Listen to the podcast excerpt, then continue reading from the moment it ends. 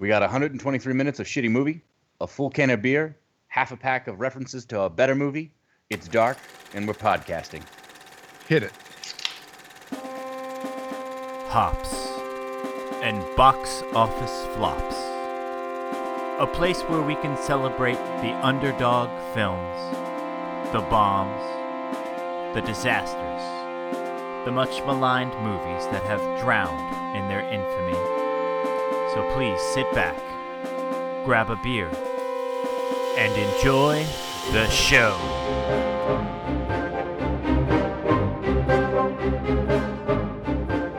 Welcome to the new year, loyal listener. This is the 91st episode of Hops and Box Office Flops, and the first in our Saturday Night Flops series. This is a series where we'll be examining films that are based on Saturday Night Live skits. If the intro didn't clue you in, tonight we are on a mission from Pod. We're going to be talking about The Blues Brothers 2000. Yes, not the iconic 1980s film that more than tripled its budget. Instead, we're talking about the 1998 sequel slash remake, maybe? I don't know. I, Captain Cash Blues, have hosting duties tonight. Along for the ride in the Bluesmobile are the mighty Mayor McCheese. I want everyone to know that I'm the blues John Goodman, not the creepy strip club bartender John Goodman. I mean, that's fair. Also is the Thunderous Wizard Blues. I hate Illinois Nazis. We just don't get anything near that iconic in this thing. And recently converted to our cause after a rousing tent revival, Chumpzilla.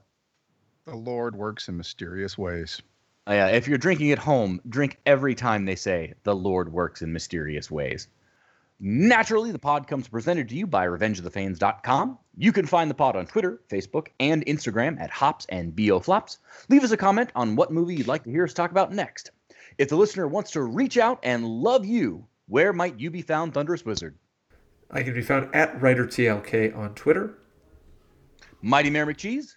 I am at HBOF McCheese, and I want to throw in there also drink anytime the four of us do a terrible Chicago accent. Or just quote a line from the better Blues Brothers movie. We're going to get you guys good and drunk. Uh, and Chumpzilla, when you're not selling the dicks of the recently deceased to medical colleges, where can we find your fabulous insights? You can find me on Twitter at Chumpzilla8. And listeners, I'm a little disappointed. I didn't get much of a response on my Twitter poll on whether or not Tucker Carlson looked more like Tomax or uh, Xamot from G.I. Joe. Which is the one with the scar? Not that one. It's I think that's Tomax. Ah, okay. Tomax then. And as always, I can be found at CAPT CSH on most of your social media. The beer for tonight is from Goose Island, which, like the Blues Brothers, is a Chicago staple. Tonight, we're going to be getting fancy with their yearly release of the Bourbon County Imperial Stout. This tall, dark, and beautiful beer comes flying in at 14.7 ABV. It is my fucking wheelhouse. So, I will drink to that. Cheers, gentlemen. Cheers indeed, and I'll steal a line from Mayor McCheese. What's the mouthfeel on that when you have to chew it? Ah, that is delicious, but holy shit, that's a wine. I mean, woo. This is, like I you know, this in like a, a stemware. you know when you watch the, uh, more badass movies and it's always give me a shot and a brew. This is essentially a shot and a sandwich in a bottle. a shot and a sandwich and kind of a brew. I don't know. Wow, this is good though. No, Oh, I- sorry, I- no. This is this is a brew and a sandwich, not a shot and a sandwich. My apologies. Well, listen, I, I would still sit through three movies for this beer. This is a three beer or three movie beer for me for sure. I mean, I, I don't think I'd drink more than like three of them over the course of the six hours, but still, very good. Way to well- Island. One one qualifier is if it's this movie, you might be doing two per movie.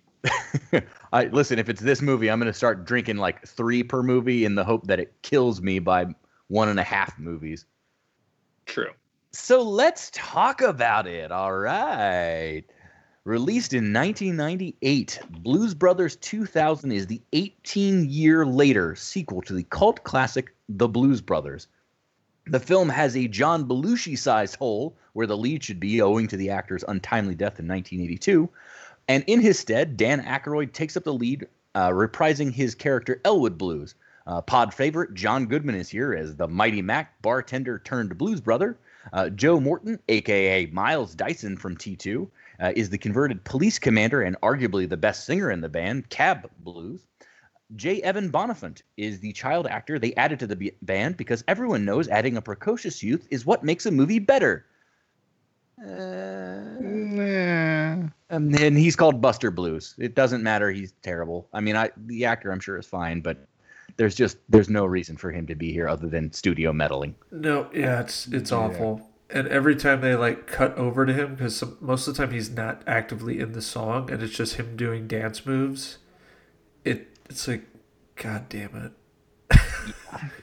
Yeah, I think he has like two scenes with Dan Aykroyd in the whole movie where they make eye contact, and the rest of the time he's either cut away for like a visual gag because he's doing something funny, or sleeping in the trunk, or he's doing some of the choreographed dances. That's about it. That- He doesn't do anything to actually move the plot along, aside from he does pickpocket Miles Dyson. Aside Yeah. from he's the whole reason there is a plot, because the only reason the cops are after them, we'll get there. Is but- him. Yeah. He's a MacGuffin. He's a living Well, MacGuffin. In He stole or a- the wallet, but you know it's yeah. we'll, we'll get there. We'll get there. Either way, the rest So of the band, uh, the original Blues Brothers band, is back, as well as a murderer's row of musical talent from the rhythm and blues scene. Like just a brief sampling of those cameos includes B.B. King, Isaac Hayes, Aretha Franklin, James Brown, Erykah Badu, Blues Traveler, Eric Clapton, and just so many more.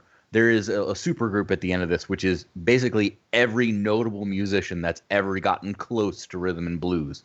Um, the film was written by Aykroyd and John Landis. Uh, Landis also took up directing duties, after which he would not direct again for another 12 years. Uh, this might arguably be the worst thing John Landis has made that wasn't named Max. Well, Oh. he did murder three people, so Again, worst thing he made, not made- worst act he's responsible for. he made death. I, I, I think the the lesson to take away there, Thunderous Wizard, is that even though the Twilight Zone movie murdered three people, it's still better than this. oh, I'm not. mm, Oh, definitely two children died in that. Not, not, nope, nope, nope. Here's a fun Anyway. story about why John Landis sucks. Because he was acquitted for the wrongful death suit, and a year later he held a party to celebrate his acquittal, and invite and invited all the jurors who got him off. Ugh. Yes. All right. Well, this took a grosser turn than I meant to. Uh, so let's we're gonna pa- push through because I'd rather dump on this movie than think about the horrible, corrupt implications of all that. This thing had a budget of thirty-one million dollars uh, and only managed to bring in fourteen million, uh, which destroyed plans for a trilogy. Oh no! Whatever will we do? Um, You're shitting me. They were gonna make two more of these. no, they were gonna make one more of these. okay. and it was going to be direct to video and it was going to send the blues brothers to i think albania where they would have weirdly developed a cult status i am dead serious that was the plan no. Uh, you know that makes the ending of this movie make just a hair more sense. Guys, I got good news. Blues Brothers 2020 coming out in six months. oh no oh no Ugh. well i mean the good news is that didn't happen uh, and this is thing is done and we're, we're all just going to go back and watch the original blues brothers and then after we shit on this movie for the next 90 minutes we can we can all go back to watching the good version of it. Um, IMDb calls this thing Elwood must reunite the old band with a few new band members and go on another mission from God. Chumpzilla, what do you have for us?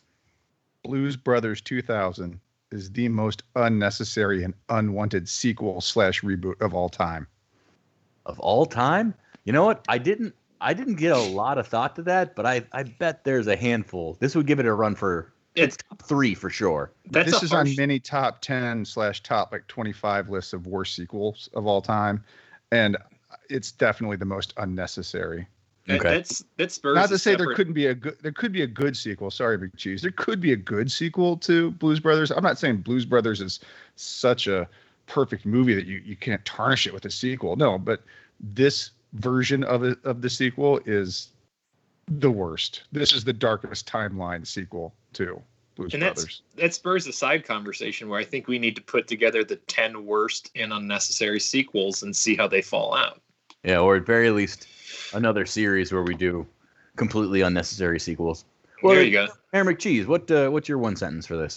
My one sentence is after being re- released from prison, Elwood Blues gets shanghaied with a plot child, is a terrible friend, ruins a lot of lives to complete compete in the battle of the bands with a literal embodiment of blues music. It's not a great plan or much of a movie. so, I mean, at least it tracks. Well, and let's be really clear here. That Battle of the Bands angle doesn't even come until like 45 minutes to an hour in. That's not like why he gets, that's not his mission when he gets out of jail. He doesn't even learn about the Battle of the Bands until well into the movie. Uh, it's a good point. Thunderous Wizard, what's your one po- one sentence? If you hated Dan Aykroyd for ruining Caddyshack by just starring in Caddyshack 2, well, he wrote this fucking thing, so. And and starred in it. Yeah. Oh my god. Yeah. I mean, just if I can go back to the IMDb one sentence, another mission from God, that that doesn't fucking exist in this film and that's that to me is the film's biggest problem. The mission is they're going to get the band back together. That's not. That's not Yeah. really it. That's If their mission from God was to resurrect John Belushi and they succeeded, then maybe it would have mattered. If their mission from God was to put the band back together in order to uh, obliterate the somewhat spirit monster Erykah Badu at her own Battle of the Bands, then it makes Hey, sense. Erykah Badu is lovely. Let No, us not she's awesome, but clearly she is a voodoo mistress. And I and she probably shares a tax accountant with Wesley Snipes. It uh, felt very Tenacious D and the Pick of Destiny esque, like they were going to have to battle her for their souls. But no, they were just painted green and did like a really depressed, like thriller dance. Yeah, no, save it. We're gonna get there. oh boy. Listen, my I don't have a one sentence description for this movie. All I have is this is the this movie is why I don't trust sequels that come out more than ten years later. There's just nothing here. But let's uh let's take a deep dive into Blues Brothers 2000. This film is Hey. liter. Oh, go ahead. Can we not make it that deep of a dive if possible? Let's make it as shallow of a dive Let's as necessary. let's wade up to say ankle height yeah, I'm okay with that. I'm okay through with this that. plot, which probably is not even. It's more like soul level. Yeah, sorry, sorry to cut you off, but I just No, want to no, make sure we perfectly don't go fine. too deep into this terrible movie. Yeah, I mean, at the end of the day, this film is a complete retread of the first film. Not not just with you know like a couple beats here and there. It's literally the same set pieces with the same actors with almost the same songs. It's it's not good. It's not good at all. Well, and some it has, and again, I'll, I'll admit it now. I still haven't seen the original. I didn't have time to watch it before this, but from what I've been told from you guys, it has some of the same gag pieces, like the giant car pileup. Yeah, Uh, like Right. that's Yeah, one except example, it's like it's good in the first one. Yeah, you're you're taking good, solid initial ideas that worked in the first movie, and you're like, that worked. One. This this is harkening back to fucking Yeah. New Year's Eve. That worked in the first one. Let's just do it in this one, and it'll probably be good still. Hold on, let me explain something to you, McCheese. The first, you know, the real Blues Brothers movie. I feel like this is like the Ghostbusters and the real Ghostbusters kind of a situation. In the real Blues Brothers, Carrie Fisher fires a rocket launcher. it's pretty great. It's this is Yeah, a very She's pretty awesome. It's a very escape from LA scenario where the movie's almost virtually the same, but it does everything worse. Escape from LA Yeah. is not nearly as bad as this, No, but you kind of get like, oh, well, why would you just remake the movie with Like- updated visuals and worse acting and Slightly higher production yeah, value. It's it's Evil Dead 2, except Evil Yes. Dead 2 was good, and this is not. Right. I mean, at This- the end of the is day, Monkey's Paw wish Evil Dead 2. Like, yeah, oh, you got more money to make your movie, and you're going to try to make the first one again better, but you did it worse at every turn, like Yeah. the Thunderous Wizard said. like as I was kind of organizing my thoughts about what I wanted to say about this movie, I constantly kept going back to, just like in the first movie, this happens. Uh, but just like in the first movie, the movie opens up with instead of Jake being released from prison, it's Elwood, uh, where we we find out Jake is dead. Uh, but instead, he gets picked up by a dancer who's working at one of the Blues Brothers' former associates, uh, their drummer, Willie Hall, uh, who now runs a strip club. Uh, Willie gives Elwood a job to help him get back on his feet, and he sings uh, It's Cheaper to Keep Her, which to me, uh, and we'll get into what did you think of the songs, it's the first song out of the gate, and it it does not work near hard enough, if you ask me. The whole Elwood- strip club scene is kind of off-putting. it's it's weird. Like one of the major set pieces for the first what 20 minutes of this film is a strip club, but you've added a 10-year-old child to this thing and it feels like this movie is weirdly horny in spots like Howard the Duck was. Like why are you making this choice? Well, and it's Well, not even a full-on strip club. I think it, and, and I don't know if they throttled that back for ratings or the fact that there was a child involved. But I mean, I've I've been to a fair amount of strip clubs, not enough, but I don't think I've ever seen anyone with a live band. Has everyone seen a live band at a, at a strip club? Yeah, you know, you don't have the rhythm and blues brand at your strip club. To be fair, in From Dusk Till Dawn, they had a live band. Well, that was a good true. movie. Yeah. Straight Yeah. off. Well, and- and to your point, McCheese, they do take the kid off the board pretty quickly. I mean, they give him a PB and J, and next thing you know, he's oh, he's sleeping in the back. Yeah, it's fine. Well, so to how do we get to the kid? Elwood meets up with the penguin, the nun from the first movie, um, formerly sister, now mother Mary Stigmata, uh, who works at a hospital uh, because the orphanage that the Blues Brothers were trying to save from the original movie has been shut down, which retroactively makes the Blues Brothers depressing, and that that fucking pisses me off about this film. I like when they're like, yeah, the orphanage shut down. You mean after the whole Blues Brothers movie and the thing and the mission from God just didn't didn't go through. Okay, cool, fine, fine, fine, fine. Fuck this movie. Uh, either way, she acts as an exposition dump, telling the Elwood that Curtis, who was Jake and Elwood's sort of surrogate father figure, has died, but has left an illegitimate son, whose name is Cabel Chamberlain, who is now an Illinois State Police commander. Uh, she also introduces Elwood to that ten-year-old uh, who is named Buster, and she's like, "Okay, yeah, mentor him, w- mentor him. You're you're giving a ten-year-old child to a a felon just out of prison with no job prospects. Yeah, the dude, the dude you've already hit twice because he can't stop swearing, and literally, what does he say later in the movie? He's got five felonies. You're just gonna be like, here's a ten year old. Um, Mentor him. It'll be fine. Yeah. get him ready for the real world.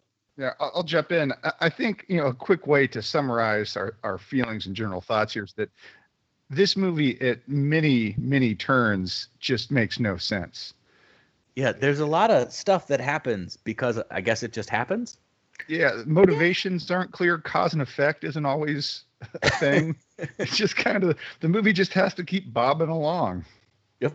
It's just it it's gonna happen. This movie's gonna happen whether whether you want it or not. Uh, so Elwood does track down Cabel at the police headquarters and informs him of his real father, asks him to join the blues band, and then asks him for five hundred dollars. Uh, to which Cabel throws his ass out on the street, somewhat understandably. Yeah, that's Uh, what you would. That's what you would do as the police chief. Is say, I don't even know how he got a meeting with him, but you'd be like, "Get the fuck out of my office, you crazy person." right now. Get out of here. Like honestly, this is the one thing that makes the most sense in this film. Uh, but in doing so, Buster pickpockets Cabel, uh, stealing his wallet, and I guess police commissioners carry around five hundred dollars in their wallet. The They exact carry amount. around the exact amount of money that is being asked for the plot. The Lord works in mysterious ways. Yeah. Right. So does poor script writing. convenient, so convenient. Uh, so he does. Elwood does buy a new Bluesmobile, a beat up old cop car, um, and we learn that Willie's bar is getting shooken down, shaken down by the Russians. Uh, so Elwood enlists Mighty Mack to, I guess, get one over on the Russians by knocking them out and leaving them in an alley without their clothes. Yeah, this is the dumb one of well, a lot of there. There's a lot of dumb parts in this movie, but this is the dumbest part. The, there's a racket going on here, a protection racket, and if Elwood thinks that only these two are shaking them down with no one above them, and that taking their clothes and nothing else is really going to put them off, he's the dumbest five-time felon. Well, it does give us like one of the only moments I truly enjoyed from the movie where he's like, "Oh, don't worry about them; they're not going to be a problem anymore." And then he goes into this long diatribe about like post Soviet era Russia. Yeah, and that's neat, but that's not them. They they are literally they're the they're just a Russian version of the Italian mafia. I, it was the only part where I was like, "Oh, that's kind of clever." That that whole little set there. Yeah. And also, when when we get introduced to the whole Russian shtick, like either go full boat on the like the the, the offensive Russian angle, or throttle it back and make them look honest. Don't go halfway where they show the scene and like they're all smoking and ex- like exhaling at the same exact time and they have maybe the worst fake russian accents of all time but not it's like it's not quite all the way there to be a parody but it's not quite to truth it's in the middle and it, it makes it more annoying Yeah, you can tell they're trying to be funny there, but it's not funny. And again, I, either go whole hog or make it true yeah, everything this movie does that is trying to replicate the original is done far far worse. Yeah. So instead of Nazis, you get communists. But there are Nazis too. So But they're, yeah, I mean, there are white That's supremacists. the homegrown kind. yeah. it, it Yeah. does give it does give me one of my favorite snl actors of all time i'm glad he's here All right, we'll we'll get to him when when he shows up. Uh, but uh, predictably, this goes terribly for them. But not before Mighty Mack uh, gets to do his song, which is "Looking for a Fox," which I actually think is a pretty decent number. John Goodman is a good singer, uh, but then the Russians burned down the club. Can we just uh, state for the record that Captain Cash owns the soundtrack to this movie, so his opinion on these god awful music pieces is void. That is what I'm, telling very you. happy to be a, the Blues Brothers apologist on the pod. he also owns the video game I do through an emulator. I have an arcade. and uh, don't arcade- explain it you own it That's true. That's entirely we true. Check our social for that. Yeah, you bought it specifically for the Nintendo 64 version I of Blues through. Brothers I was 2000. looking real hard. That's just true. Uh, Mhm. so the good news of the Russians burning down the strip club is it means Willie and Mac are free to join the band. So they're getting the band back together. Wait, that, can, can we just quickly address a couple of things uh, at this juncture? sure. Um, one, John Goodman's movie's gonna do. wardrobe for his dance routine. Like he's wearing dad jeans and a flannel shirt to Oh, do I his, know, his musical number. I'm sorry, I feel like that needed a costume change. At the bare minimum. Well, he had just was gotten off weird- uh, the set of Roseanne, so there's no time Yeah, very to change. You know, just sharing a like, sound "John, stage. Just wear whatever you're wearing. It's fine. Yeah, just he come just on walked over. from one he walked from one studio across the street to the other Yep. and then the note that Elwood leaves for the Russians with the Oh, two guys who gets drunk. What the fuck was that about? I was expecting that to. Okay, is that going to come up again? No, Nope. it's just the masked Avenger and a crudely drawn skull and crossbones with sunglasses on it. Like, yeah. There's again, there's so much of this movie that neither makes sense nor comes up again. It's not funny. It wasn't clever. It wasn't like a sight gag. It's just like, well, that's a weird thing that happened. Moving on. anyway, so like, and the people who made this movie, like Dan Aykroyd and John Landis, Well, well, and I like John Goodman too, and he does sing well, but he has zero like oh yeah, they jokes or I mean, it'll come up later in the movie, but they do nothing with Goodman. He's just kind of like straight up zero. there they- with a couple they- of quips. He has a couple of quips, but they're not funny or and some of his dialogue is literally just like totally procedural. Like, well, I guess we better go now. and, and like stuff. And i don't I mean will this by a size thing but like for a man of his stature like what he can actually bring to the table he is so underutilized Yeah, I mean, you look at you look at what he does in The Big Lebowski. Like, he carries which a lot came of out the scenes in that same movie. year as this film. Yes, it was pretty clear they didn't know how to address uh, The Belushi hole. Belushi being gone. So what Yeah. they did was they created a whole bunch of characters to try and tr- fill one void. But it's sort of like in sports. So uh, Captain Cash won't get this. Nope. uh, when you trade a superstar player for a bunch of like role players.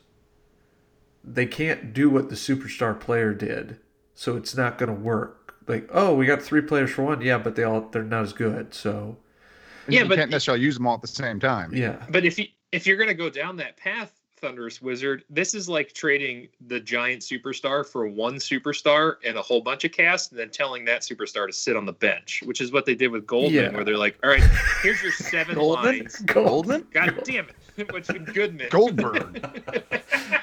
Goldman was electric in this movie. I'll have you know. Jeff Goldblum. Damn it. All right. Uh, I mean, that's what they did with him. They told him to sit on the bench, and they gave him nothing, and it shows. He he Yeah, could have Between been him and the kid. That. You know, he could have been the charismatic entity they needed so desperately because Aykroyd just looks like tired. Like Ooh, yeah. Eh, it's like he doesn't even want to be like- here. Well, I don't know if this problem is a conversation we want to have now, but that's a conversation we need to have. Yeah. this pod. Let's let's save that for the end and let's get through the rest of this plot. I'm doing finger quotes. Yeah, Uh, just a series of loosely con- connected musical numbers. I think. Yeah. It's a placeholder for a plot. Yeah, so we get the musical number, same as from the first movie, where they go to recruit Matt Guitar Murphy and Blue Lou Marini against Aretha Franklin, uh, who is Murphy's wife. Against her better judgment, she sings "Respect," uh, and then Again. wind up. Yeah, well, no, she sang "Think" before. Oh, Think. Whatever. Now it's "Respect." They're both one-word Aretha Franklin songs that are, she's very famous for. Uh, they recruit three members from a radio station who just agree, and it's well, fine. that's a fantastic scene. That's the best scene in the movie. That's Really? Three characters just saying exactly what they need to say to get the scene to end. I think that's Elwood. I think I recognize that voice. Yeah, it's the best because it ends the quickest. also, I want to. I I don't want to. This is going to come off rude, but I love Aretha Franklin. She. I don't think she can act.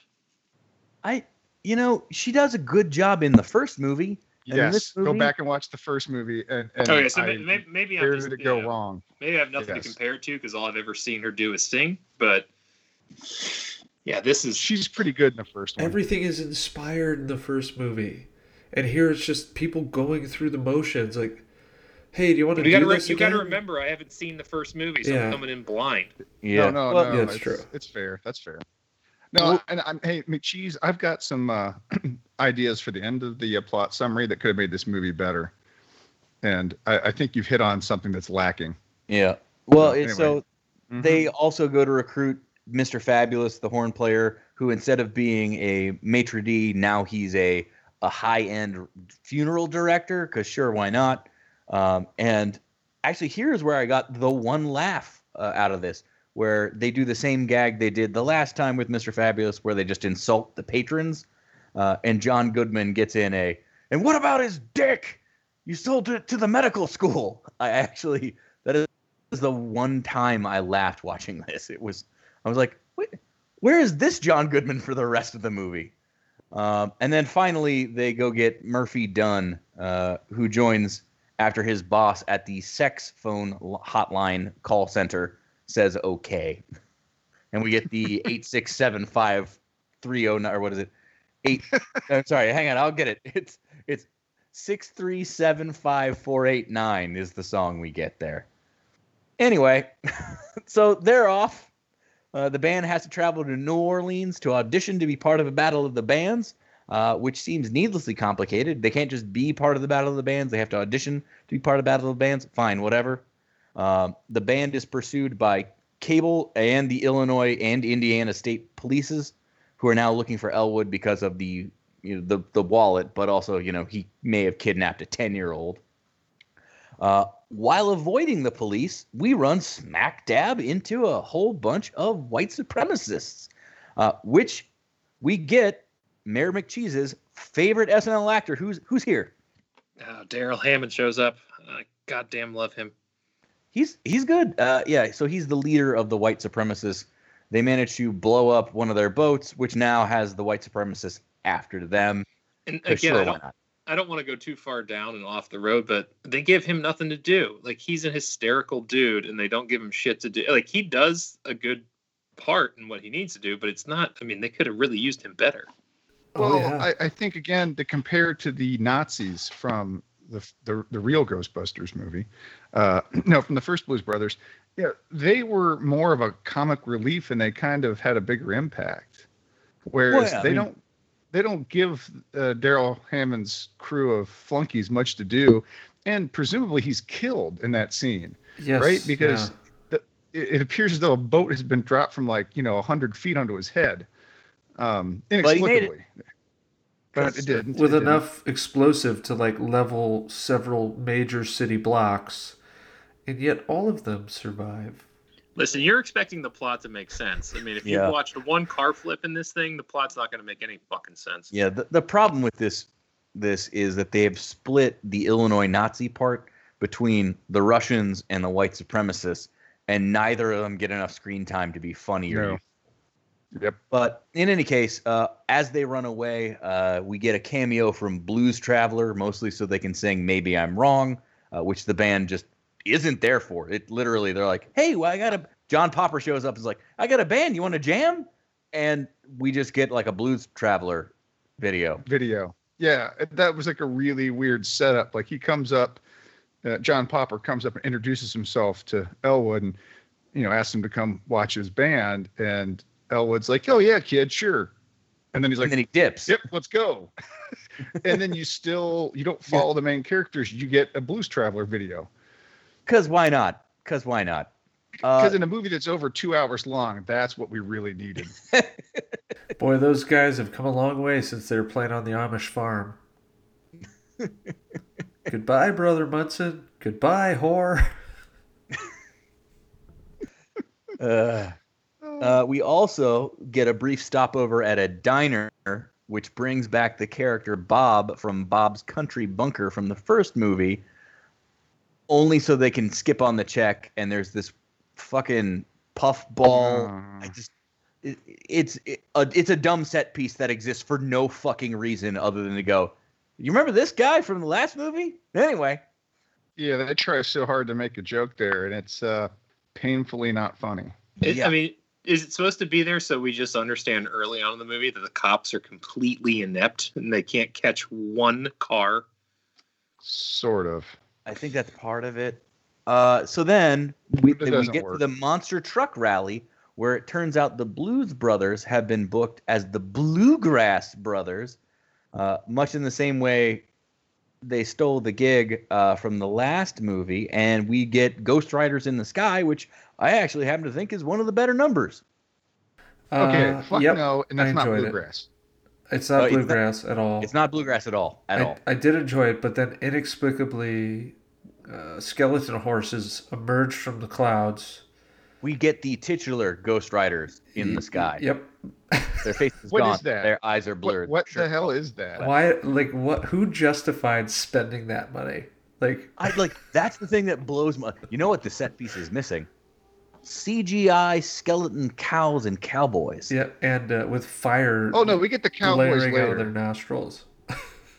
I, Yeah. I mean, I will say I liked that song probably the best. Yeah, I like this this entire movie, if you will. But when the when the storm clouds started rolling in, I was like, "Oh, here we go. This is gonna be stupid." And then the skeleton horses showed up, and I was like, "Oh, I didn't realize it was gonna be that stupid." I like just Well, So is the audience seeing that? Is that just for us? Is this is the audience in the theater or at home? yeah. Like, so yeah, this is a great question. Is it diegetic going or on not there? diegetic? Is that simply is that like we're supposed to get we as the audience get it and we just ex- assume that the rest of the the people there aren't seeing that? I think I- I feel like if suddenly a bunch of skeletal horses and cows appeared in the sky, everyone would freak the fuck out and leave. It. yeah. Mm, Okay, I I'm don't, gonna, I don't gonna know if you've been watching the news lately. That's fair point.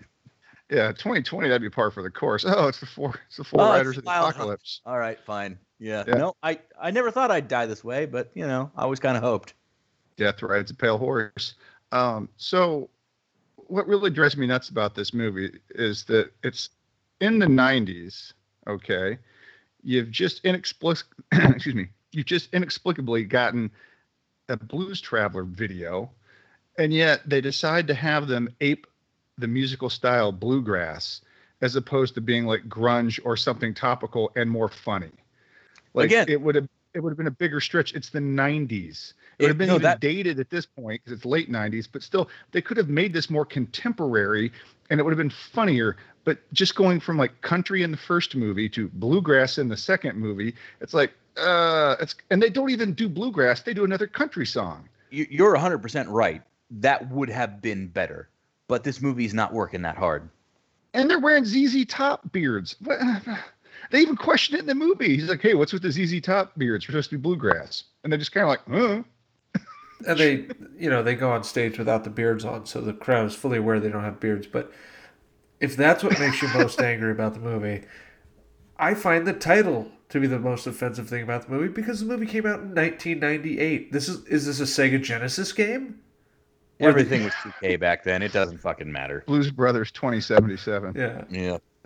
All right, but It's, it's clearly case, unfinished and buggy. yeah.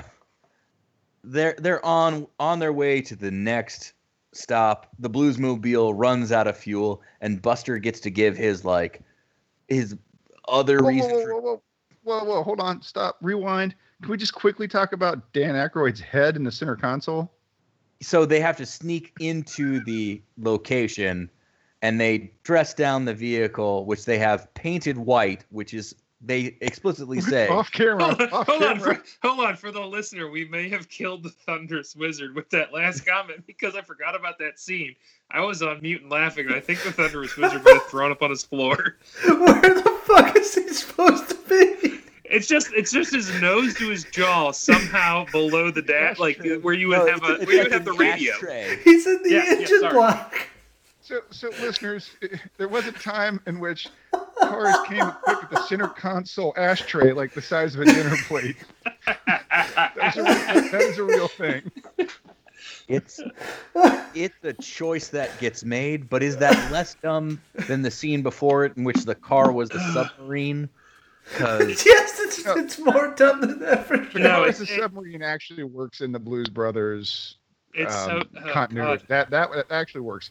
That's just dumb enough, and it's subtle enough. That works. That fits the Blues Brothers. That would have made sense in the first movie. I choked really badly just now when he, when he brought Yeah. I, I, I, I actually completely forgot about that until Chumpzilla brought it up. And even during the scene, because this took me a, a handful of watches today, I was like, where's this fucking body? Is it in the engine? Is he folded over? he's like straddling he's like right under the hood straddling the engine I can I can Fine. ignore ghost I guess ghost pirates, ghost raiders, I don't even know. they're cowboys they're, they're the wild hunt they're, they're I the can ignore sliders. the ghost I can ignore I can ignore the pale horse of death ascending on a on a country fair. I can ignore the submarine car, which cannot operate, but I cannot ignore fucking Dan Aykroyd folded over and then his mouth is showing up underneath the CD player, be like, no, keep going. And then, and then he's got a friggin' remote control for the entire car. It's- ah, That just Which is clearly just the toy RC car. that just remote splits the crowd like the Red Sea, pops open the doors, and they just go on their merry way. Yeah, he, he doesn't accidentally run over anyone to add to his felony total. Oh, okay, I am so sorry, Captain Cash. no Please, no please it's continue fine. I, all i'm trying to do is, is end this thing and there's like three more set pieces we have to talk about no, this is the best. We should, we Oh. should we should really pause here to do a shot. so the As police much as I want to tell the listener not to watch this movie, I almost feel like you know everyone should. yeah I think we can carve out 20 minutes that's worth watching right in a row where it's a lot of what the fuck moments that you could do shots while you watch it. But like, I mean, let's let's we got to steamroll through the rest of this because it give us doesn't the Hops and box office flops cut Yeah. it doesn't I don't know if it gets Okay. much, it doesn't get much better than that stretch, but there's still a lot of ridiculous shit that happens.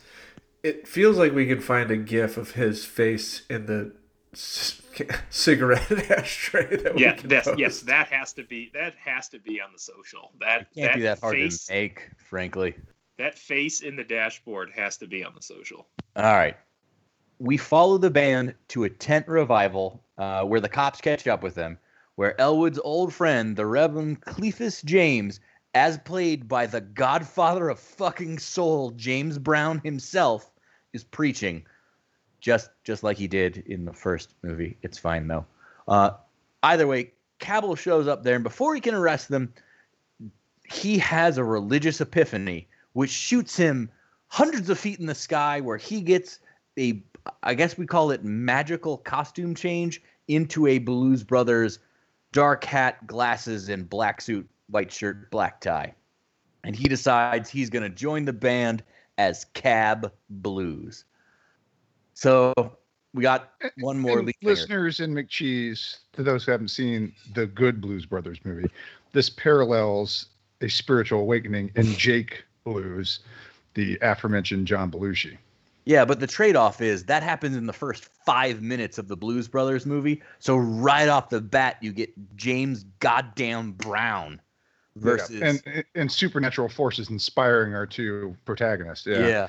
Whereas uh, here it's just it's just a change of it's literally just a change of heart, and he just he decides to join the band. Uh, okay, I mean, great. Welcome to I'm the taking- band, Cool. Cab Blues. I'm taking Cool. two seconds here for one, and the other. That whole scene, the only thing I could see was the terrible CGI hole in the tent that he flies out of, and then somehow drifts back into on his way back into the tent. I mean, Yeah, that's that's called the the soul hole, and that's a standard. That's a Yeah. standard opening on It's a all, standard church uh, thing. It's a standard tent revival. yeah, uh, you, you want feature. you want a soul hole. You don't want people just flying up against the tent. You can sometimes take the whole tent with them. Never Because good. You, you never know when someone's going to ascend to a higher plane, so that's So- that's a standard feature. So what you're telling me is you always want to leave your soul hole open? Yes, Okay. Yes, for the Making Lord. sure. For the Lord. Per the Lord. Yes. Uh, anyway, and the, for uh, the Lord. Yes.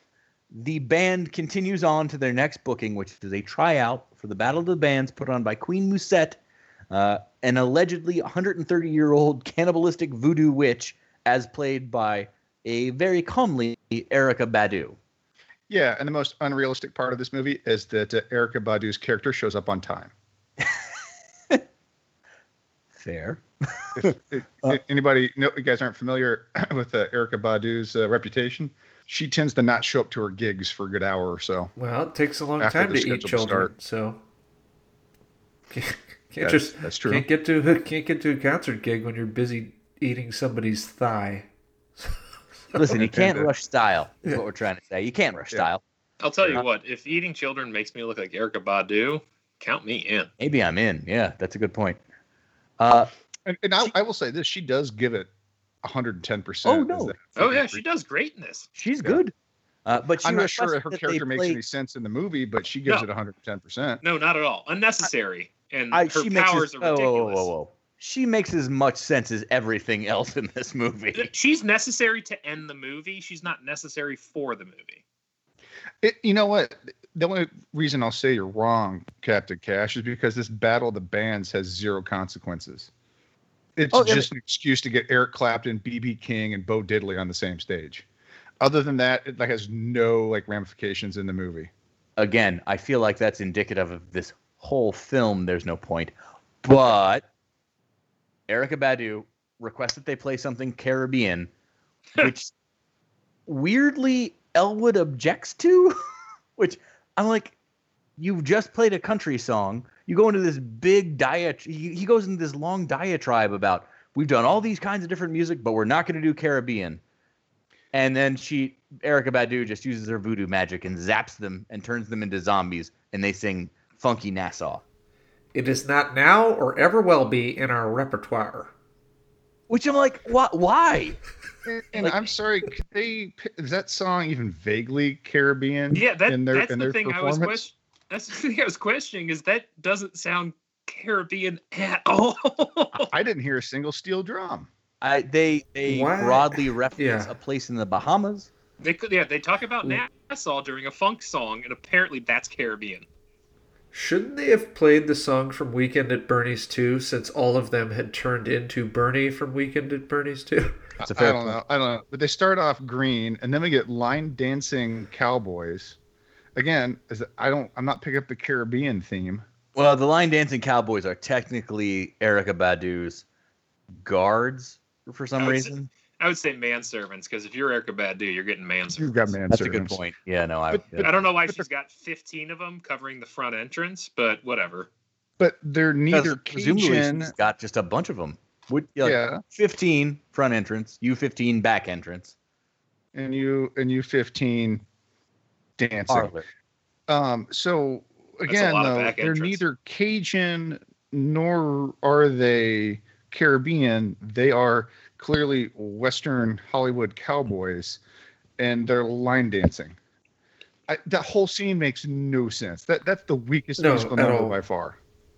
because her entire house, her mansion, her weird cannibalistic mansion where certainly blood sacrifices are happening, looks like a section of the Pirates of the Caribbean ride. And then you get in, and all her guards are cowboys.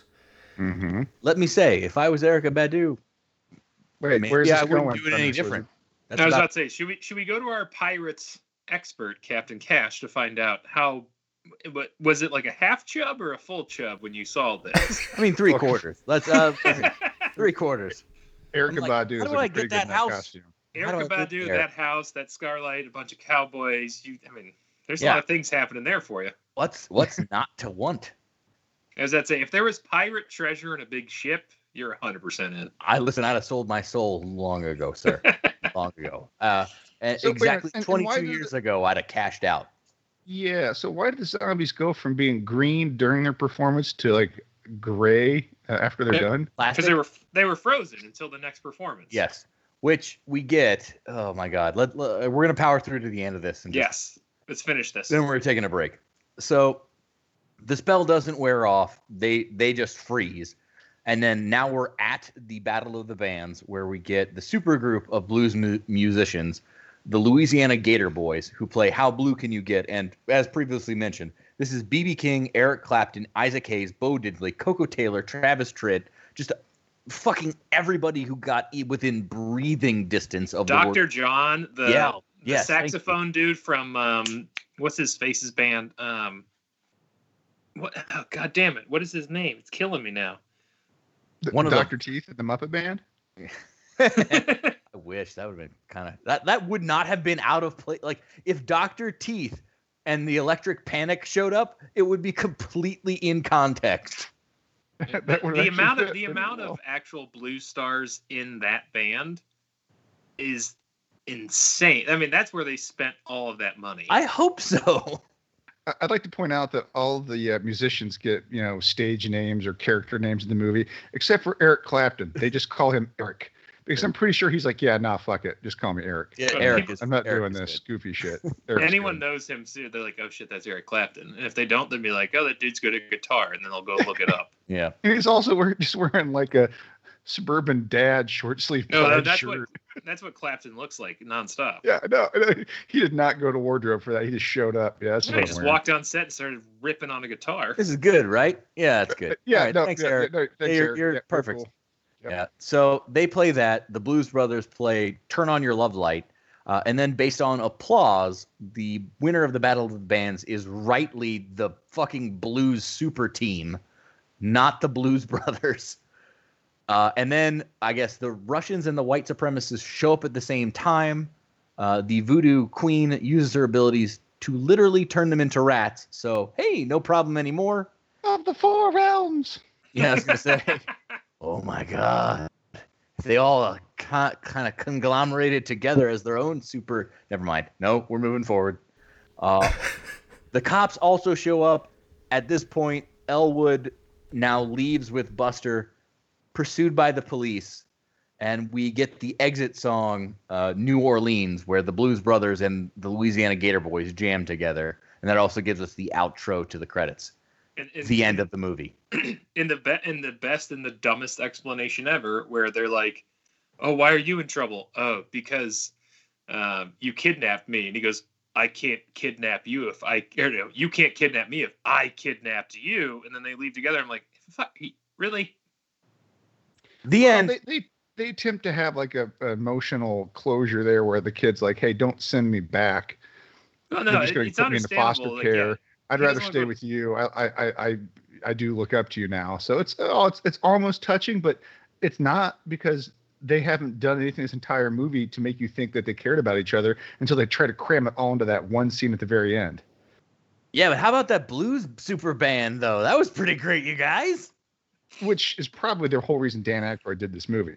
Oh, I know. Oh yes. my God. A hundred You percent. know it'd be great is if I could like jam with like all of these fucking Guitar Legends? It would be fucking awesome. How do I get Yeah. studio to pay for that? let's let's make sure we come back to that when we come back from the break because I think it's important to to recognize just exactly why this thing even exists to begin with. Yeah. And that is because Dan Aykroyd loved the blues. Yeah. So let's take a quick break. When we come back, we're going to talk about how many beers you need to enjoy this movie, a handful of questions. Good stuff.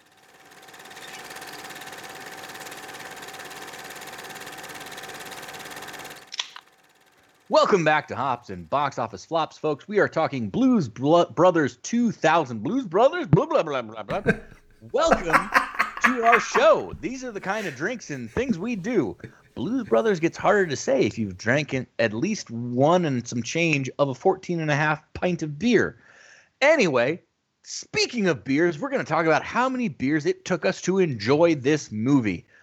Mayor McCheese, Mighty Mayor McCheese Blues. How many beers do you need to enjoy the Blues Brothers 2000? I mean, it comes in long. It's it's over two hours long. Well, like three minutes. I, I- more than enough for a terrible movie. And they do expect you to sit through the credits because they, they're playing stuff through the and credits. it's not even enjoyable terrible. I mean, this is again all pain beers, and I'm gonna go.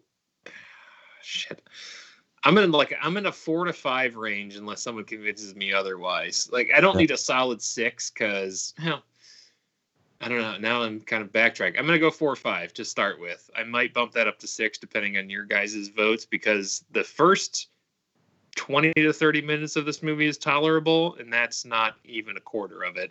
I think that's funny because I, I disagree. I feel like the first 20 minutes are the slowest bit. But Chumpzilla, let's let's hear how many beers you need.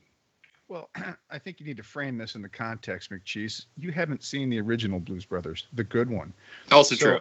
I don't think you feel the same amount of disappointment anguish that the rest of us feel watching this pile of shit. Boss. Jesus. This is easily a six beer movie. And those are all pain beers. This movie is not funny. It's poorly edited. Eh, The plot is completely nonsensical. And it's over two hours long. And it feels like it's way over two hours long. It just Well, drags. I It's a mean, that's bad what movie. that's what took. I mean, it took me a. I- I only watched it today, and it took me fucking forever to get through it. Just, mm-hmm. I mean, I I have a lot of kids to take care of, but even still, I'd watch it for 10, 15 minute stretches and then be like, God damn it, this is awful. I'm gonna go do literally anything else. Thunderous Wizard? Yeah, it. I just don't know why this was made. It's a beer movie. Uh, when I was a kid, I remember it was coming out. I was a teenager, but I was like, "Oh, Dad, like we can watch this. You you always talk about how great the Blues Brothers is." He's like, "No, no, we're we're not watching that." I was like, "Well, why not?" He's like, "That there's no reason for that to exist. We're not going to watch that." And then you do watch it, and you understand why. And I do remember seeing this years ago and thinking like, "Holy shit, this is terrible! what the hell is going on here?" Look, Uh, It's six, six beers. as a person who at one point had his life's goal to own a bluesmobile, this is a four beer movie for me. I don't it's not good. It's not good. But I, I really, really like the Blues Brothers. And it's really cool to see all these blues legends all in one place singing together. That's really neat. And in 1998, that wasn't a thing that just happened. I'm upgrading mine to six because I don't want to be anywhere near Captain Cash after That's that fair. statement. Listen, I I think you're wearing some rose-colored glasses because you've been jamming to the soundtrack all I- day like a total dipshit playing the N64 game on your Okay, arcade to be machine. fair, the N64 game does not have the soundtrack. It just has like MIDI files of like four of the songs. It's like Respect, She Caught the Katy, like which isn't even on this soundtrack. So, are you going to get us the 8 bit music video of Respect, or do we have to sit around in our hands? Uh, I'm sorry, it's 64 bits. Thank you. And uh, yeah, I, Uh, I watched a lot of gameplay today for no real reason, and it's a it is, far cry away from it 64 is bits. so bad. Uh, like, I spent like 15 minutes playing it. I, I couldn't. I couldn't. I just stopped. I was so angry. I don't. I don't know why anyone would. I don't Alright. even understand how you would get this license for a video game property. I, And why would you? Again, the '90s were a lawless time. Sometimes that's just how it goes. Well, real Yeah. quick, fill us in because the picture you texted over, it looks like it's a random tiny blonde dude and nobody who looks like any of the Blues Brothers. No, is no, the no. main They, cha- they're there. Uh, so you play as Elwood, and you have the the tiny blonde dude is Buster, and you eventually find Mighty Mack.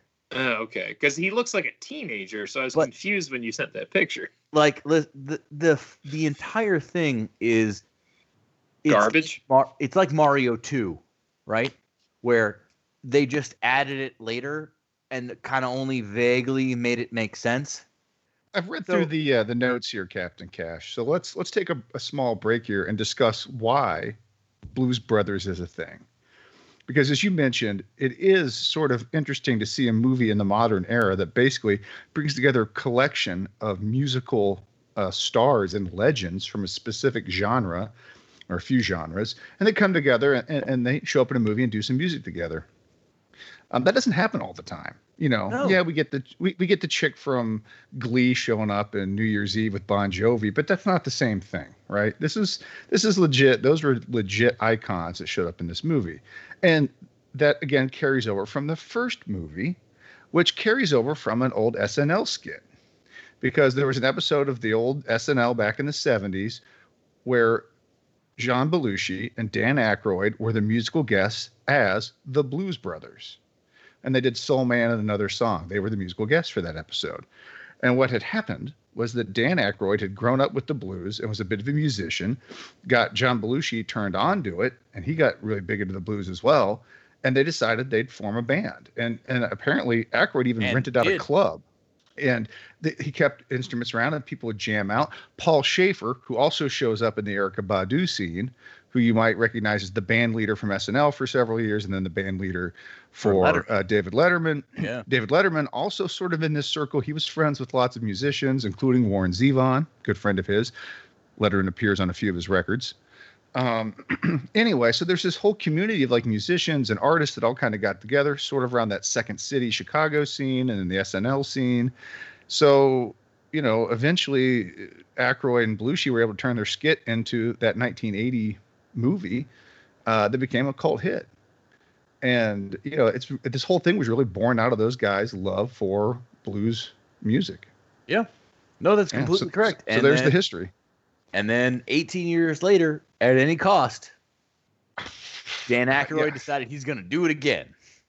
Uh, yeah, and I just what I don't get about this movie is is a sequel. It doesn't up the stakes. It doesn't up the ante. Like It, literally, it just repeats the movie, which is not a good. Like, I don't know that we'll ever wind up talking about Die Hard 2, right? Die Harder. But that's what this is. Well, Except one, that's, that's way, what- way worse. I don't think that's what Die Hard 2 was called. no, no, uh, that- t- no. it is. It's die. It's Die Harder. Is yeah. it? Literally, Yeah. Die Hard Two, Die And I'll Harder. talk- so this is. I'll talk about the movie any day of the week over this movie. Yeah. Yeah, no, I, I go back to the comparison with Evil Dead 2. This is like the the worst case scenario for Evil Dead 2. It's like, hey, we've got more money. Let's expand on our ideas. Let's do some. Let's let's do it bigger and better this time. But they don't. It's not bigger. It's not better. You you don't see any of that money on the screen. The sets look cheap. Yeah, they do. Guys, we did what this is on the pod. It's Speed 2. you remade a movie and you lost the star. Well, and at the same time, what actually is now kind of flashing in my mind after listening to Chumpzilla is this almost a, like a dick move by Dan Aykroyd because you and your best friend set up this skit and you got this cult following. You became friends with all these people, and your best friend died, and like that's tragic. I don't think I would ever go on. I don't think I would ever try to make another Ah, movie. So here I I had this, and there's a weird parallel with Elwood in this. It's not because there's no mission for God in this movie. It's literally just Elwood trying to get the band back together.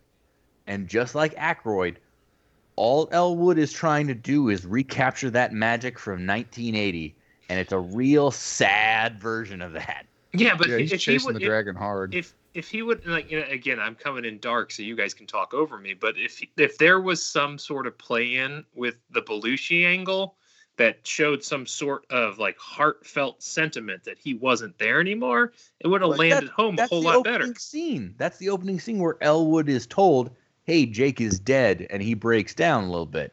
By fucking Yoda. Yeah, it is Yoda, Oh, shit. the warden of the prison. That's gonna that's gonna fuck with my trivia later, but we'll save it. All right, look, we we know that this movie deserved a flop. That's not a question. yeah we don't need that Yeah, but but what I want to ask is what what were the biggest problems? Like what made this crash and burn so hard that having literally a super team of the greatest blues musicians that ever existed, musicians, musicians that ever existed, couldn't help this movie. uh, there's three things that really bothered me about this movie. Um, and I've mentioned, I think, all of them already, but I'll, I'll recap them quickly. One, it makes no use of the 90s setting, which I think could have been entertaining. That's true. Of, I like that because, thought actually. because of the dated sensibilities of the core cast. It would have been funny to do a fish out of water thing with them, with them in the 90s. Two, you don't get that strong emotional satisfaction that Mayor McCheese just referred to. Like if they had made this more about, hey, this is you know Elwood trying to heal after losing Jake and trying to and trying to bring the back the band back together because he thinks it's important because that's what Jake would have wanted. If there was a stronger emotional drive to the plot, that would have made it a different movie. And three, if they would have made it funny, like I, I don't, I just don't. They got all these good, talented actors and, and actresses in this movie, and they were funny in the first movie, but the material, the script, the dialogue and this is just utter crap. And it shows. The dialogue's terrible. There's no chemistry between the characters, and the humor falls flat at like literally every turn, except for when Dan Aykroyd's face pops out of the ashtray. again i'm I, I don't know the first movie so i have nothing to compare to there but the the toughest part in this movie for me is when they made it that weird turn to the fantastical i can accept the the country fair thing but everything with Erykah Badu on just gets more and more ridiculous and crazy Really? Like- Uh, what I I mean, mean, by the time there was a car submarine, a flaming loop car, a remote control car, oh shit! the flaming loop car. well, Hey, yeah what, but what was that? like Where the, did that the magical costume change, by that point, I'm like, yeah, fuck it. They're zombies. That makes there- sense. But there's only so many there's only so far that SNL will go with their craziness. Like they only take it to a point if you will. And while they might take it to various crazy points it's not like a constant extrapolation on like all right this was crazy let's make it crazier let's make it crazier let's make it crazier. Let's make Erykah Badu a voodoo princess who can turn people into zombies or rats. Listen, to be fair, of the people out there who might be voodoo princesses, I would give it to Erykah Badu, uh, Kesha, and then who Kelly else? Loeffler. no, no, no, no, no. She's from Georgia. That doesn't count. You don't get to That be counts. a voodoo princess that counts hard in Georgia. She's Georgia. actually she's actually born in Illinois. Ah, that makes it grosser. Carpetbagger. I hate Illinois Nazis. uh, Nailed it. yeah, it. I, I referenced it earlier. Aykroyd looks tired. His heart's not in it. He might have thought this was a good idea when he sat down and wrote this with John Landis, but clearly once they started making it, like there's no magic here. Like the person that he formed this with is gone, and it's a tragic thing. And there's no amount of passage of time that's going to change that. Belushi was a huge part of this, and and without him, it isn't a thing. It just it's just not. No, that's a great point because, like, this movie doesn't exist without Dan Aykroyd working his dick off to get this movie made. But then he gets there and he's got studio notes and everything else, and it like this movie makes me question: Was Dan Aykroyd ever funny, or could Dan Aykroyd act? And I know he can. No, Dan yeah, this movie. The problem is his character's the straight man, Yeah, and he plays the straight man as the lead in this with no comic foil, no you know energetic, charismatic dynamo next to him. yeah. You need you need the Tasmanian Devil. Right, and to the Thunderous Wizard's point, they threw in a bunch of characters, but they didn't do anything with them. They didn't. There wasn't a clear um, counterpoint to Aykroyd's character, and there's other problems with the movie. But again, I think if they had addressed in the film head on that the the the hole left by the lack of Belushi, it might have made the movie more emotional. It might have been more satisfying that way. But you still got to find a way to make it funny. You can't just turn this into a drama right? Like I want to be clear here. I'm not advocating this movie should have been a drama about everyone trying to heal after losing Jake, but if they would address that head on, I think it would have benefited the film because you need something there. And I'll steal the Thunderous Wizards recommendation. I mean, yeah, they could have gone the the lazy route and just thrown Chris Farley in there. All right, I'm gonna I'm gonna give it to Mayor McCheese, and then we're moving on to the next I was, one. I was about to say, eh, and this is gonna parry off of what Chumpzilla just said. Essentially, if you would have taken Tommy Boy and tried to make a Tommy Boy 2K with no Chris Farley and David Spade and a bunch of fill-ins, it would have been awful. And I think this is stronger because Aykroyd can kind of carry things a little bit stronger, but that's exactly what you're going for. Fair. I mean, you you lost your giant funny man, and now you're just kind of trying to fill the gaps, and you're never going to fill that gap. Oh, no, that's a good. That's a really good point. Now, I, we've talked around this next bit a little bit, but I, I want to also just ask, what songs did you enjoy, if any of them? What songs did you fucking loathe? Uh, our resident musician, our actual musician, Chumpzilla. Let's start with you. What song did you like? What song were you like? No, no, no, no. My favorite song in the movie is not one of the musical numbers. It's actually the Taj Mahal rendition of John the Revelator that plays over the opening of the movie, Hard agree. which Hard agree. which parallels uh, the original Blues Brothers McCheese. You get another Taj Mahal song that plays over the opening of that film as well. Yeah, all the musical numbers in this movie are forgettable. They're not terrible. Some of them are technically well performed, but uh, they're not good. They're not good. I mean, Taj Mahal's Revelator is is really, really tight. What what was what was your no good one? Oh, my by far my least favorite. I'm sorry, uh, is the uh, Ghost Riders in the Sky. Uh, Really? again, okay, really? why? not bluegrass, not bluegrass. It doesn't make that's fair. sense in the movie. Totally apes off of the rawhide scene from the first one, Does and is all as, as weird as everything gets in this movie, and as all the fantastical stuff happens, this, the weird claymation cowboy sco- uh, ghost skeletons. That's a bridge too far. I didn't know what movie I was watching. okay. I'm gonna go the other direction, and I, I actually really liked Ghost Riders. Um, yeah, it doesn't quite fit the theme, and I'll I'm going with the music alone, um, and I'm not gonna factor in the final Erykah Badu battle because both of those blues songs are fantastic, but nothing else in this song really hit for me, or nothing else in this movie really hit for me.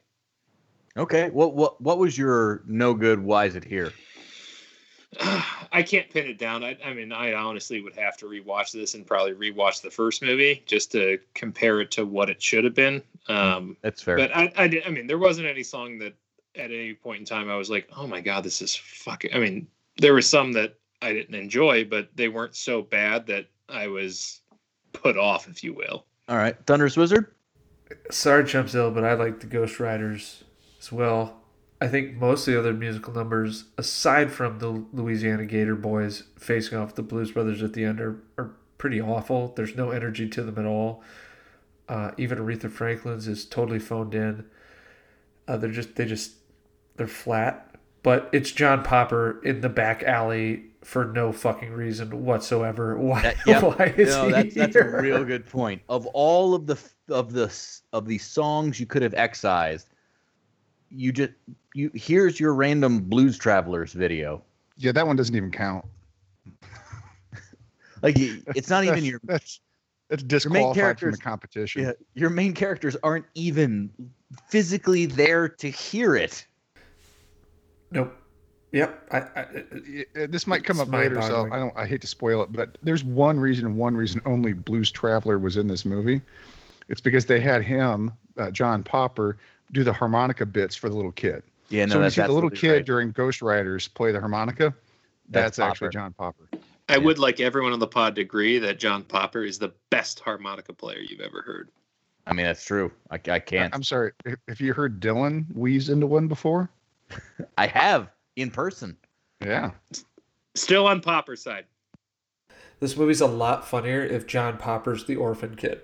I oh I I would agree. actually I would very much like to see Holy that shit! I think I think we just fixed the movie. There we go. Yeah. And there's that 90s angle I wanted. Perfect. Yep. Uh, for me, uh, like I, I think I agree. Yeah, so wait a minute, hold on. Let's let's say forget Miles Dyson. How much better is this movie if we find out that John Popper is Jake Blues and Carrie Fisher's kid? That okay, that would have been fantastic, but that relies on the fact that John Popper can act. But think about how good the music would have been That's a good point. if Oh, John man. Pop if John Popper's writing it and just having them all back him up. Yeah. It's not like you were trading DiCaprio for Popper. This kid couldn't act either. so- Listen. That kid went on to do nothing else. Get me my goddamn time machine. We're about to save Blues Brothers 2000. All right, let's play Dan Aykroyd for just a second. You can convince a movie studio to finance fucking anyone you just want to jam with, even if you're not a musician. You can just you can listen to this person play, you can hang out and get someone else to pay for it. Who is your Louisiana Gator boy? Let's go Thunderous Wizard. Uh, it's Eddie Vedder. Oh damn, that's Eh. a good call. Eddie's the man. I have a co- I have a coffee cup with his quote, "I'll ride the wave where it takes me."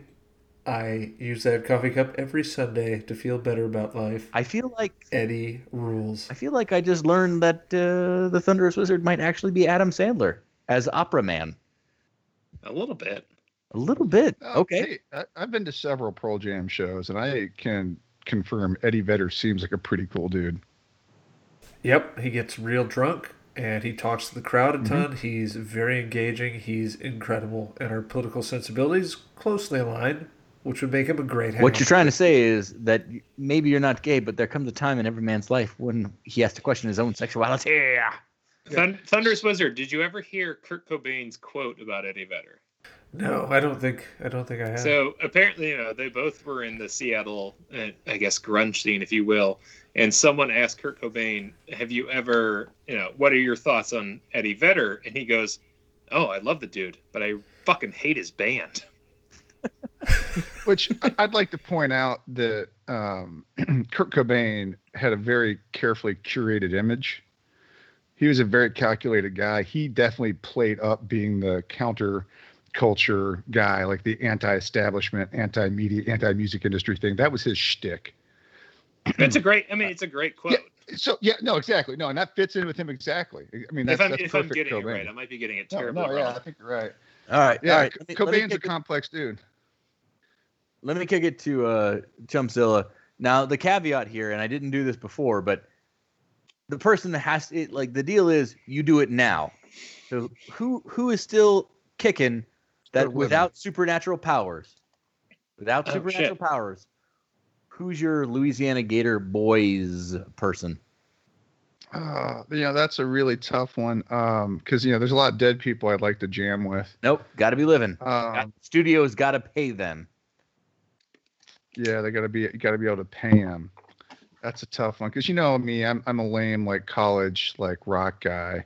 Oh, or Uh, but- OAR, yeah. They're still- yeah, they're still around. How is it not Mojo Nixon? You can always take a break and I can go, but I'm also going to phone it in because I didn't realize we're doing this live and dead rule. Yeah, no, I, I didn't. I didn't either because I was going to go with uh, either Warren Zevon or um, John Prine, who we lost this year to COVID. Well, we can Um, always but we can always just we can always circumvent uh, Captain Cash. You can pick who you want. Pick who you want. Um, yeah, Listen, You know, I would- listen.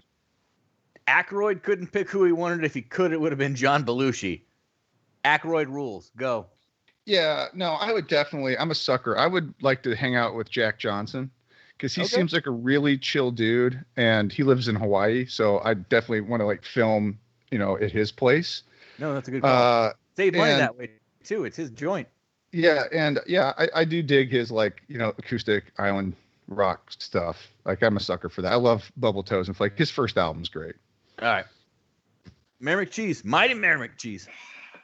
I mean, this is tough. I want to make it in the blues category, but I don't know who's alive and dead anymore. It doesn't have to. It doesn't have to be blues category. It's straight up anybody you want. No, I mean, but I mean, I'm not a Big men, Hey, big hey, music. big Ben, big music. No, none of them. Uh, I mean, Definitely. Hey, hang out with Akron's finest, man. Hang out with the Black Keys. no. Uh, I mean, I'm fairly sure Clapton's still alive. I would go with Clapton to start with. yes, Um, Clapton is still alive. yeah, feel I like mean, Captain Clapton's kind of a dick, though. He's Yeah, huge, well, dude. I mean, I, I, I don't know what I'm really answering this question for. Dr. John, because He's dead. He's, He's yeah, definitely he's dead. dead. Um, this year. Muddy. I- I'm assuming Muddy Waters is dead. I'd have to Google it, but doesn't feel good. I'm good. trying to. I'm trying to give you he's pretty something old. bluesy. It does. It again. That's the whole point. It doesn't have to be bluesy. We got fucking Eddie Vedder and Jack Johnson. But I'd rather it have be. I mean, I'd rather it be bluesy because I don't think any of you want to hang out with the entire band of Mastodon. Oh, he's long dead. Yeah, Muddy he's. Waters. I'm Yeah. assuming so. Yeah. All right. So Mastodon. So yes, I'm going. Beckett Then, is. then yes, no, I'm uh, my blues. My blues choices are gone. I'm going with the entire band of Mastodon. Listen, That there's works. one very obvious choice, and all of you are wrong. The answer Neil is Young. Bob Dylan. Bob Dylan. Captain Cash, Van, Van, Van. It- listen. Nobel Prize winning Bob Dylan. I have seen Bob Dylan in concert, and what I can tell you is that man liked drugs. Captain well, you've also seen Jakob so Dylan in concert, so. I have, I have seen Jakob Dylan. So, I really like the Wallflowers. ugh. Ugh. quick story time with Uncle Chumpzilla. Because of the Thunderous Wizards uh, choice of Eddie Vedder, I have a great story. I saw those guys play, would have been like the summer 97, I want to say, 97, 98 maybe. And their second album had just come out, Versus. And they were playing the, on the Jumbotron in, in Indianapolis, they were playing the clips of Bill Clinton saying, I never had sexual relations with that woman. And then they ripped right into Better Man and dedicated it to Hillary. Oh, It was that's kind of awesome, actually. It was all tongue in cheek. It was for Eddie Vedder was like, you know, having a lot of fun with it. And he's like, all right, you know, he's talking to the crowd and stuff as the clip was airing. And he's like, all right, well, this one's for Hillary. And they pff, roll right into Better Man. You know, I mean, that again. it's pretty good.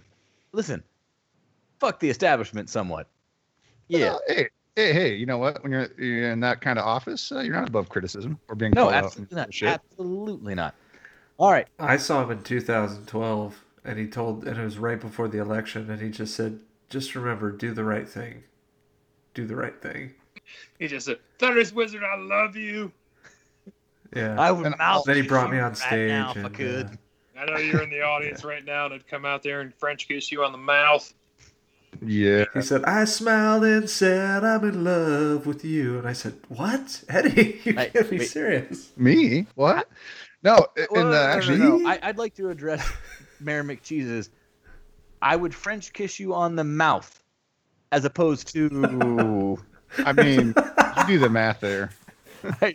there. There are at least three options, I guess. hmm Maybe five So- if you're Randy.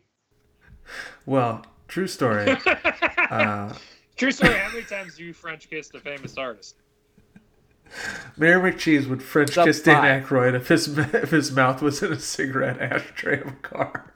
Just drive by. What a dumb scene. Um, Yeah. also, at that uh, Pearl Jam concert, the opening act was Iggy Pop, who was Really? riding high on the uh, little bit Heroin? of fame. He, well, yeah, that too, maybe. But no, uh, Lust for Life had been on the Trainspotting soundtrack, so he'd gotten back on the charts. So it was charting Ah. again. So he was sort of a thing for a hot minute. And he got really upset because the crowd was ignoring his set. And he started cursing at us and like, hey, fuck you guys. You don't know what good music is. Turn around. Look over here. Come on. What's wrong with you people? We're Well- like, yeah, we're here for Pearl Jam. Uh, on that sad and terrible note, let's take a quick break and we come back. We're going to do some trivia.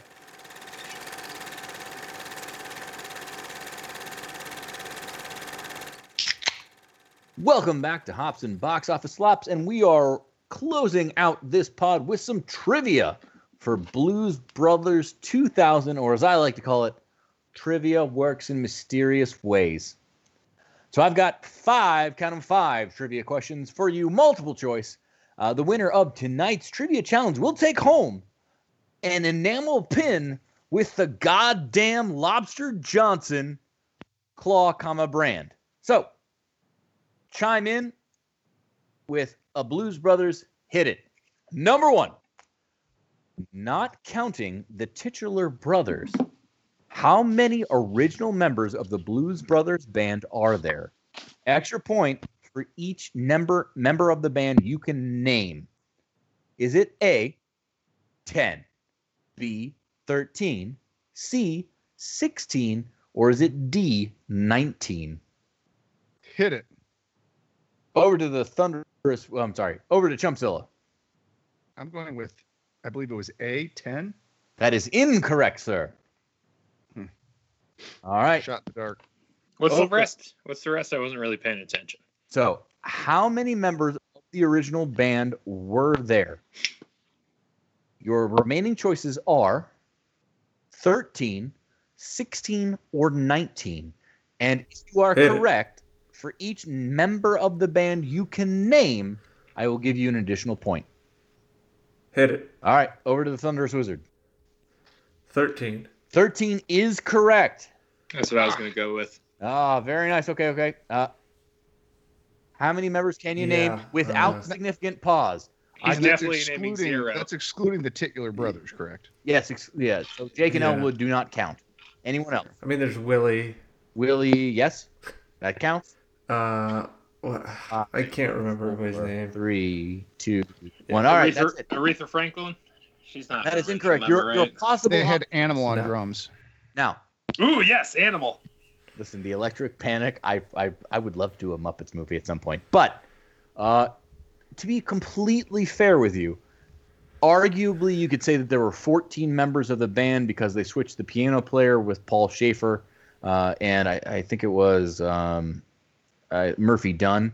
But ultimately, you had Steve Cropper, Donald Duck, Don, Murphy Dunne, Willie Too Big Hall, Steve Jordan, Birch Johnson, Tom Malone, Blue Lou Marini, Matt Guitar Murphy, Alan Mr. Fabulous Rubin, Paul the Shiv Shaffer of Letterman fame, uh, and then Tom Scott. I don't, I don't want to make this pod any longer than it needs to be, but can we take a half second to discuss what the fuck Paul Shaffer was doing here? For half the thing, he had an accent, it was screaming, and then half it was Paul Shaffer, and then was he in the original movie? Did I miss that? I mean, No, he- No, he- no, actually, let weirdly, tell- he was. No, no, I got it. He You was it? not Cool. in the original movie.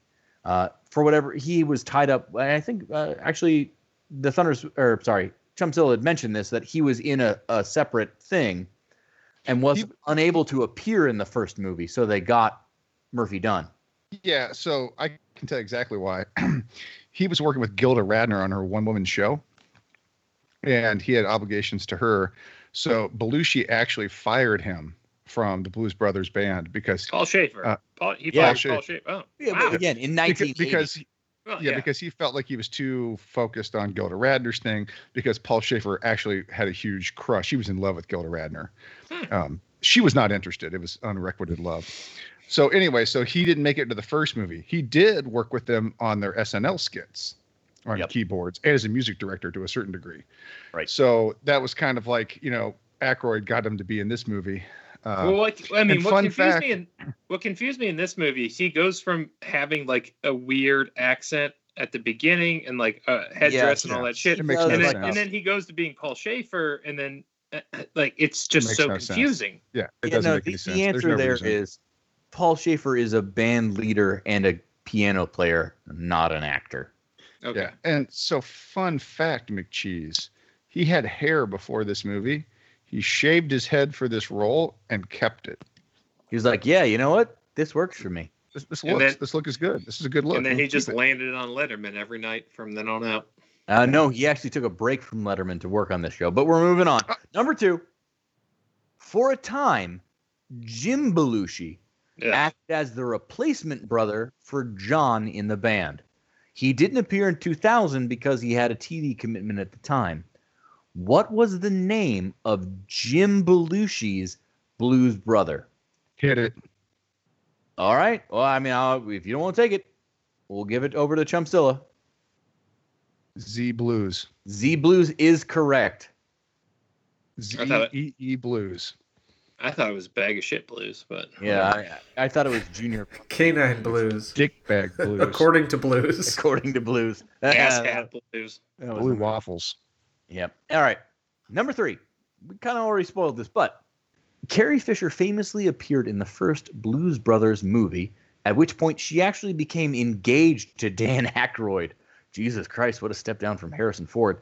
Uh, but that's far, far from the only Star Wars connection that the Blues Brothers movies have. Which other Star Wars alum had a bit part in both the original and 2K? Bonus point if you can tell me what character they play. Hit it. All right, Chumpzilla. Yeah. It's Frank Oz. It is Frank Oz. What is his character? He plays the cop that inventories uh, Jake's possessions when he's released from prison in the first movie, and then he's the warden in Blues Brothers 2000, which is That an is indication that he's correct. been promoted and time has passed. Yes, this is one used prophylactic. Excellent. All right, number four. I mean, Mayor McCheese, you're you're way out of this, but Thunderous Wizard, you still got a chance. Don't I have two? He You do. does. You do absolutely have two. You have two to Chumpzilla's three. Yeah. Number four. Which other child actor was offered the part of Buster Blues? Was it A. Macaulay Culkin? Was it B. Jake Lloyd? Was it C. Haley Joel Osment? Was it D. Jonathan Lipnicki? Hit it. Oh, give it to Mayor McCheese. Haley Joel Osment. That is incorrect. Ah. I'm in the ashtray. Hit it. Uh, what we were looking for was hit it. Boo. This feels like Jake Lloyd. That is incorrect, sir. Ooh, it's Macaulay that's not good. Hit it. isn't it? It is Yeah. the Culkster. It's the Yeah. Culkster. They offered it to Home Alone Macaulay Culkin. God damn it! I was gonna guess. I that. wasn't sure if he was too old. He was. I thought he was out, too but then old. I I guess thought I was, that's why I didn't guess it. No, he he straight up declined because he had retired from acting at that point at age like 13. That's Good false. He's actually the kid mopping the floor in the sex call, the sex, the sex line scene. No, that's a that's like a legit blues. Oh my That guy. is a legit blues. J- It's John Lang. Literally everyone in this film is a legit blues guy. Everyone. That was and, well, and can we take a second here to? I I understand he's probably a legit blues guy, but that was super off-putting when it first happened because when he started singing, I thought they were just dubbing over this tiny white janitor's face onto like a blues singer's body. Well, a big problem with all of this is yes, it had a higher production budget, but it's so clear everybody's lip syncing and it's you know it's being recorded later. It's it's not audio synced well at all. He's also sitting on a fucking a dolly, not a dolly, but a, a flatbed playing guitar that's not plugged into anything. I mean, I'm not trying. I'm It's not a trying problem. to shit on the dude. I mean, if he's a good singer, he's a good singer. But like the way the movie made it portrayed out, like when I first saw him, I'm like, what the fuck is this? It's the movie's Wait, fault. I thought it was the a movie does not cut this audio well at all. No, and the editing in general is terrible. Wait, so wait, you're telling me that wasn't Kenny Wayne Shepherd? John Lang. Kenny Yeah. Wayne Shepherd, gotcha. Sarah Michelle Gellar. All right, last one. Number five. 2000 set a world record for most car crashes during filming. A record it took from the original film. 2K crashed about 104 cars, the original 103. Which film took the record from Blues Brothers 2000? Okay, I'll just say hit it. I'm just gonna be an ass like Chumpzilla. It's G.I. Joe. Joe: The Rise of Cobra. Ah, it is G.I. Joe Rise of Cobra. Unfortunately, unfortunately, Chumpzilla took the win with four to the Thunderous Wizards three. If you could have named literally two other members of the Blues Brothers band, it would have been you, Thunderous Wizard, getting the goddamn Lobster Johnson pin. Instead, it's coming to Chumpzilla in three to five business days or whenever I get it in the mail. All right, that brings us to a close. Uh, let's do some recommendations around the horn. Uh, with the brief caveat that we all agree you should fucking watch the original Blues Brothers movie. It is a much better film. It's it's funny. It's it's really really really really good. The music is fantastic. don't watch this movie. Watch that one. Over to Thunderous Wizard. What is your pick this week? Okay, so this just came out last year, 2020. That's weird to say, last year, 2020, but uh, it's a documentary just called Belushi. It's about the life of, of John Belushi, the roller coaster life of John Belushi. It's a, it's a very good documentary. Uh, it's available to watch free on Showtime right now, or you can, I think you have to buy it if you don't have Showtime, but it's good. Uh, if, if you're not familiar with Belushi, he truly was a force of nature. And, it, you know, it's just gone too soon. It's a tragic thing. But we've got the movies to remember. Fair enough. Mayor McCheese. Keeping in the blues category and skipping this entire movie, I would recommend going and listening to The Last Waltz by the band because it's fucking great. Big men, big Fuck music off. should be your Fuck off, recommendation. Wizard. All right. And Chumpzilla, what's your recommendation this week? Well, to stick with the musical theme, I'm going to recommend everybody check out John Prine's 2005 performance on Austin City Limits. I'm a big fan of Austin City Limits. It's a public broadcasting program where they have musicians come on and play uh, uh, a live set in front of a studio audience. It's great. Tons of great bands and famous performers have all come through and done Austin City Limits. It's awesome. It's one of the greatest public broadcasting programs there is. And John Prine is a great American songwriter, and he passed away this year due to complications from COVID. So we lost a, or last year that is, in 2020. So that was a big loss for the music community. And yeah, check it out. John Prine's 2005 performance on Austin City Limits. It's on YouTube. You can catch it for free. Excellent. I'm going to recommend the N64 game, The Blues Brothers 2000, which I'm fucking kidding. That that was terrible. But w- what you should actually do is check out the blues legend John Lee Hooker. Hooker had a track on the original Blues Brothers album, Boom Boom Boom, but like he's quintessential blues. It, if you want to get a feel for what the the whole thing of the original Blues Brothers and what carried that 20 years into the future of why we need to do another movie, it's his music. Check it out on YouTube, check it out on Spotify, Apple Music, whatever bullshit streaming service you use. And I'll add, uh, he was the inspiration behind the Blues Brothers fedoras. Exactly correct. Fedoras and glasses. That was John Lee Hooker. Mm-hmm. That's it for this edition of Hops and Box Office Flops. Thanks to Goose Island for this delicious beer, the Bourbon County Imperial Stout. Thank you for listening. Uh, next up, we have MacGruber for our second in the round of Saturday Night Flops. What do you think of the pod? Leave us a review on iTunes, and please remember to follow us on Facebook, Twitter, and Instagram. Thunderous Wizard, one more time. If they want to reach out and touch you, where do they find you? Uh, when I'm not in Illinois State Prison, at writer TLK on Twitter. And Chumpzilla? You can find me on Twitter at Chumpzilla8. And Mayor McCheese. If Erykah Badu will release me, you can find me on HBOF McCheese. And as always, you can find me at CAPT CASH. We do sincerely hope you enjoyed the show. And please remember, people, no matter who you are and what you do, to live, thrive, and survive these terrible films, there are still some things that make us all the same. You, me, them, everybody. Everybody.